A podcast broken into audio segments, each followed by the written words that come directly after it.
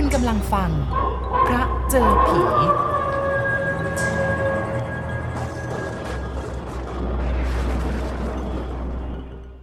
หลังจากที่ผมได้เจอเรื่องอันนาพิศวงบนตึกในคืนนั้นแล้ว เพียงไม่นานเพื่อนสามเณรรูปหนึ่งของผมก็เจอเหตุการณ์คล้ายกัน ต่างกันแค่สถานที่ และที่สำคัญผมได้ร่วมอยู่ในเหตุการณ์นั้นด้วย ก่อนจะเริ่มเล่าเรื่องที่ว่านี้ขอเล่ารายละเอียดกับสถานที่ที่เกิดเหตุซะก่อนสักเล็กน้อย สถานที่ที่เพื่อนสามเณรของผมได้ประสบเหตุการณ์อันน่าพิศวงนั้น ก็เป็นตึกเหมือนกัน แต่ตึกที่ว่านี้ได้สร้างขึ้นหลังตึกเรียนหลายปี ซึ่งผู้สร้างก็สร้างขึ้นด้วยวัตถุประสงค์เดียวกันกับตึกเรียนที่ผมเคยเจอ เหตุการณ์อันชวนประหลาดใจ นั่นก็คือสร้างเพื่ออุทิศส่วนบุญส่วนกุศลให้กับผู้เสียชีวิตแล้ว ตึกหลังนี้สร้างขึ้นโดยข้าหบดีคนหนึ่งของเมืองไทย ถ้าเอ่ยชื่อ เชื่อว่าหลายท่านคงจะรู้จักดี หรือไม่ก็คงจะรู้สึกคุ้นหูบ้างเป็นแน่ เพราะว่าท่านผู้นี้เป็นนักธุรกิจชั้นแนวหน้าคนหนึ่งของเมืองไทย ท่านสร้างขึ้นเพื่ออุทิศส่วนบุญส่วนกุศลให้กับญาติ และบรรพบุรุษที่ล่วงลับไปแล้ว กล่าวก็คือตึกหลังนี้สร้างขึ้นเพื่อให้เป็นที่อยู่อาศัยของพวกภิกษุโดยเฉพาะ แต่ว่าสิ่งหนึ่งที่เหมือนกันนั้น ก็คือหลังจากสร้างเสร็จแล้ว ผู้สร้างก็ได้เอากระดูกของญาติของบรรพบุรุษ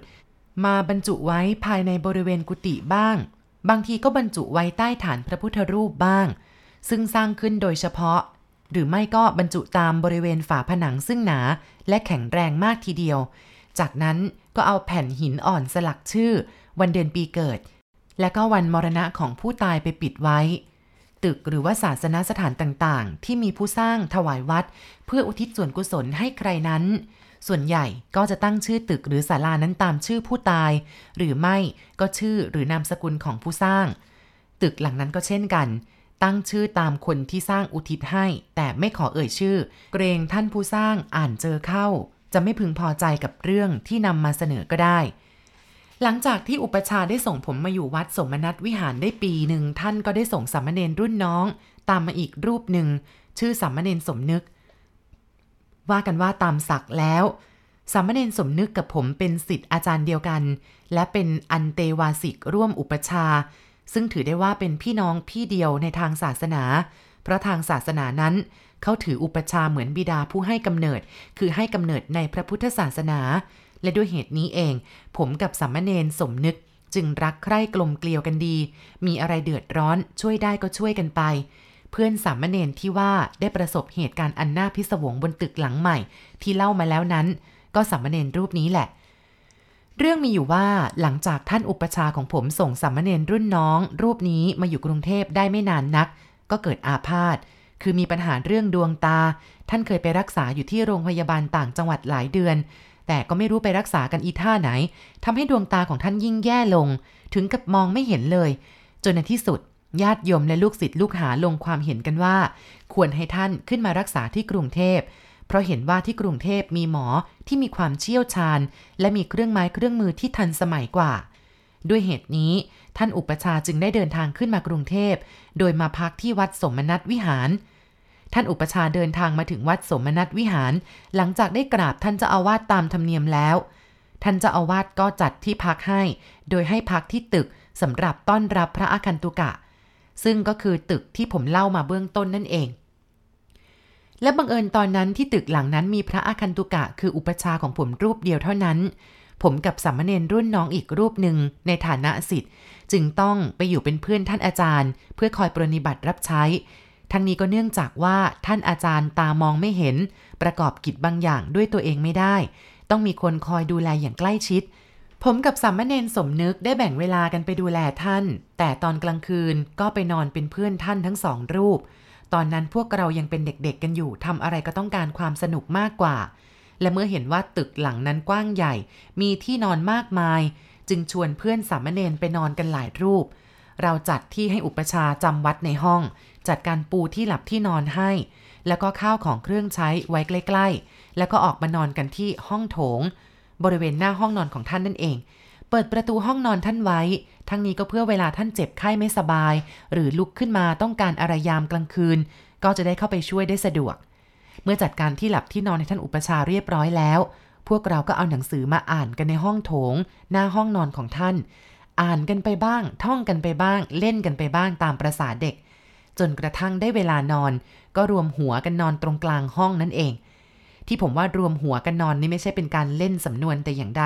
หากแต่เป็นพฤติกรรมจริง ๆ เป็นเช่นนั้น คือพวกเรานอนหันหัวเข้าหากันเป็นวงกลม ส่วนเท้าหันกันไปตามใจชอบ พวกเราเข้านอนกันได้สักครู่ใหญ่ บางคนก็หลับไป บางคนก็เพียงพอเคลิ้ม ส่วนผมยังไม่หลับ แล้วจู่ๆก็ได้ยินเสียงเพื่อนเนนคนหนึ่งครางฮือ ผมพงกหัวดูเห็นเป็นสัมมเนนสมนึกนั่นเอง แกนอนสายตัวไปมาเล็กน้อย พร้อมกับบ่นพึมพำอย่ายุ่งนะผมจะนอนอ๋อลืมบอกไปว่าตอนนั้นพวกเราเปิดไฟตรงบริเวณทางเข้าห้องน้ำไว้ดวงหนึ่ง ทั้งนี้ก็เพื่ออาจารย์ตื่นมาเข้าห้องน้ำตอนดึก จะได้พาท่านไปสะดวก แสงไฟดวงนั้นส่องสว่าง พอให้เห็นทั่วบริเวณห้องโถง ผมจึงเห็นสัมมเนนสมนึกได้ชัดเจน บอกว่าอย่ายุ่งไง เอ๊ะ สมณเณรสมนึกบ่นอยู่ไม่ขาดปาก แต่ตายังหลับสนิท ผมเอียงหน้าไปดู ก็ไม่เห็นว่ามีใครไปยุ่งอะไรกับแก แกนอนของแกคนเดียวแท้ๆ ผมคิดว่าแกคงจะละเมอจึงล้มตัวลงนอนต่อ สักพักหนึ่ง ก็ได้ยินเสียงสามเณรสมนึกดังขึ้นอีก คราวนี้ดังขึ้นมากกว่าเดิม เอ๊ะ บอกว่าอย่าเล่น เดี๋ยวถีบให้เลย แกย่อเข่าทำท่าจะถีบจริง แต่จะถีบใครกันนั้นผมมองไม่เห็นเเพราะบริเวณปลายเท้าของแกตอนนั้นไม่มีใคร พอผมล้มตัวลงนอนได้อีกสักครู่หนึ่งเสียงสามเณรสมนึกก็ดังขึ้นอีก ผมพงกหัวดูอีก คราวนี้เห็นแกเริ่มหันเท้ามาทางเพื่อนสามเณรรูปหนึ่ง ซึ่งนอนติดกับแก ผมไม่สนใจจึงล้มตัวลงนอนต่อ แต่เสียงสามเณรสมนึกก็ดังไม่ขาดปาก จนผมทนรำคาญไม่ไหว ตัดสินใจลุกขึ้นไปเปิดไฟอีกดวง แล้วก็ปลุกแกขึ้นมา เนน นอนให้ดีๆสิ ดูสิหันเท้าเกือบไปพาดคอเพื่อนเขาแล้วน่ะ เมื่อตื่นขึ้นมาสามเณรสมนึกหันเท้ากลับไปที่เดิม และบอกผมว่า ก็เนนเขียวนั่นแหละเล่นอะไรก็ไม่รู้ มาจับขาผมเหวี่ยงเล่นอยู่ได้ ผมจะถีบให้อยู่แล้วเนี่ยสามเณรเขียวที่สามเณรสมนึกพูดถึงตอนนั้นก็นอนหลับปุ๋ยอยู่ข้างๆแกนั่นแหละ และผมก็ไม่เห็นว่าสามเณรเขียวไปทำอะไรแกเลย เพราะว่านอนหลับไม่รู้ นอนคูไม่เห็นของเขาอยู่แบบนั้น จะบ้าเหรอผมไม่เห็นสามมเณรเขียวไปทำอะไรคุณเลย แกหลับไปตั้งนานแล้ว คุณละเมอตั้งหาก อ้าวเหรอ แต่ผมรู้สึกเหมือนกับว่า มีใครมาจับเท้าผมเหวี่ยง หันไปทางอื่นนะ ไม่มีหรอก คุณละเมอไปเองนะนอนเถอะ ผมตัดบทแล้วก็เดินไปปิดไฟ กลับมาล้มตัวลงนอน ครั้นผมรู้สึกเคลิ้มๆทำท่าจะหลับ ก็ได้ยินเสียงสามมเณรสมนึกดังขึ้นอีก แต่ว่าคราวนี้ผมไม่สนใจ ทนรำคาญข่มตาหลับต่อไป